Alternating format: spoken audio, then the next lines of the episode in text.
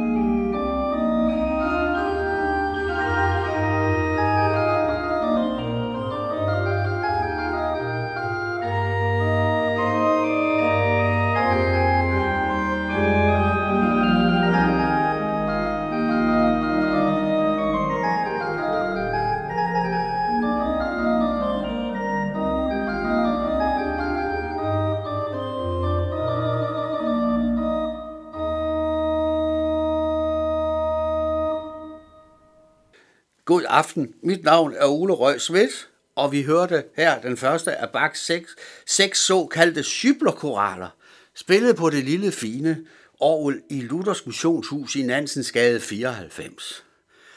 Bachs orgelkoral er skrevet over den salme, vi her i dansk tradition kender som Sions vægter hæver rysten. Den tyske titel hedder Wachen auf ruft uns die Stimme. Og det er et fantastisk stykke musik, der handler om de ti brudejomfruer i Matthæus 25, og hvor disse karakteristiske toner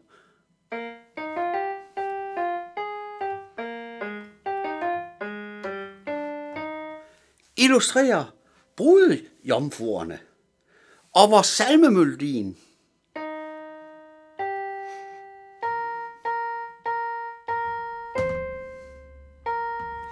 indtræder linje efter linje med et ophold mellem linjerne. Og salmemelodien, den illustrerer så Kristus, der kommer i sin høje majestæt for at møde brudepigerne, der ligesom vrimler rundt omkring ham.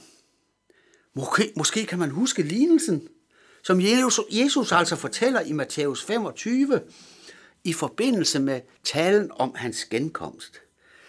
Lignelsen går ud på, at ti brudepiger går ud for at møde brudgommen, efter den tids skikker brug i Mellemøsten. Men så sker der noget yderst mærkværdigt. Brudgommen lader vente på sig. Og det ender med, at brudepigerne bliver døsige og falder i søvn. Ved, ni, ved midnat lyder der et råb. Vågn op! Brudgommen kommer, gå ud og mød ham.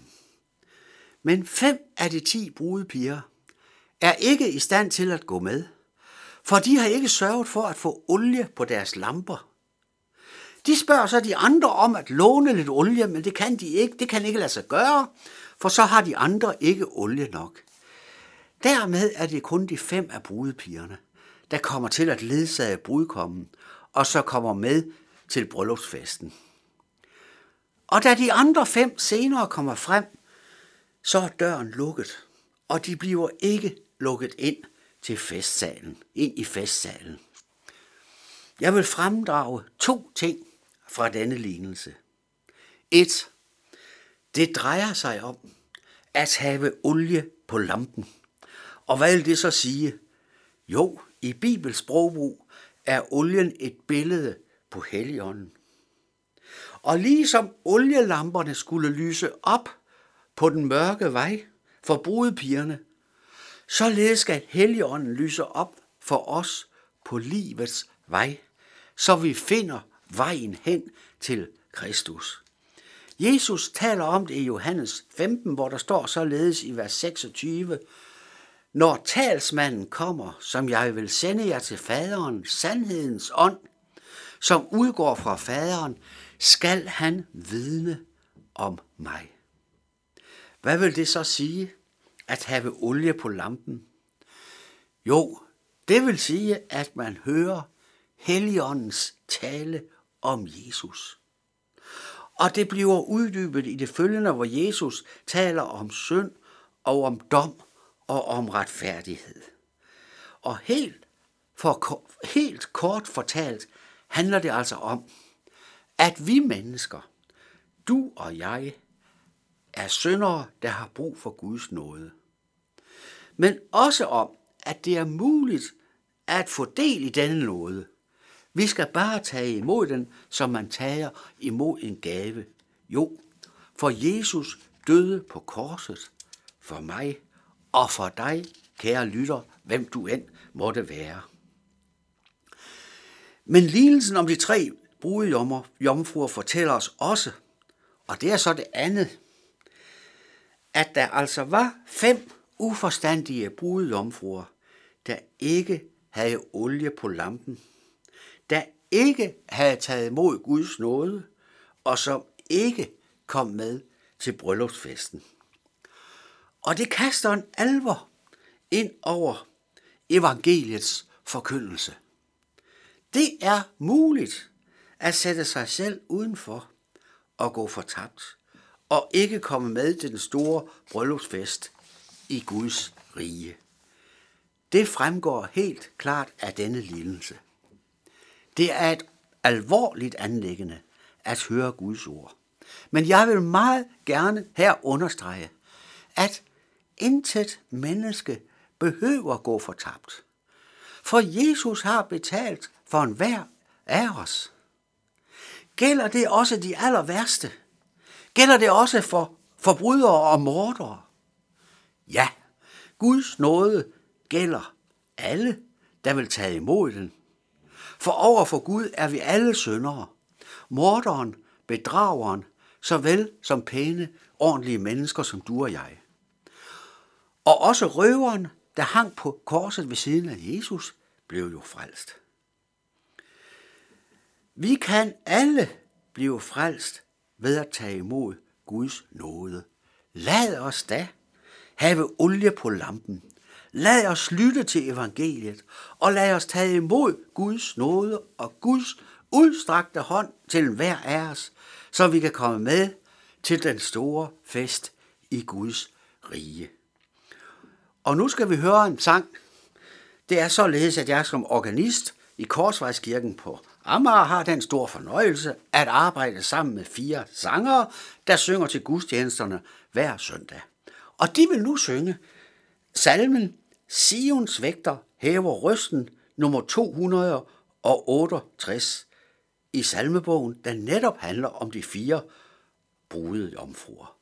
Måske synes man, det lyder sådan en lille smule anderledes, og det er fordi, vi bruger den harmonisering, som Bach har anvendt i kantate nummer 140, men det er en detalje. Vi hører nu denne salme. Sion.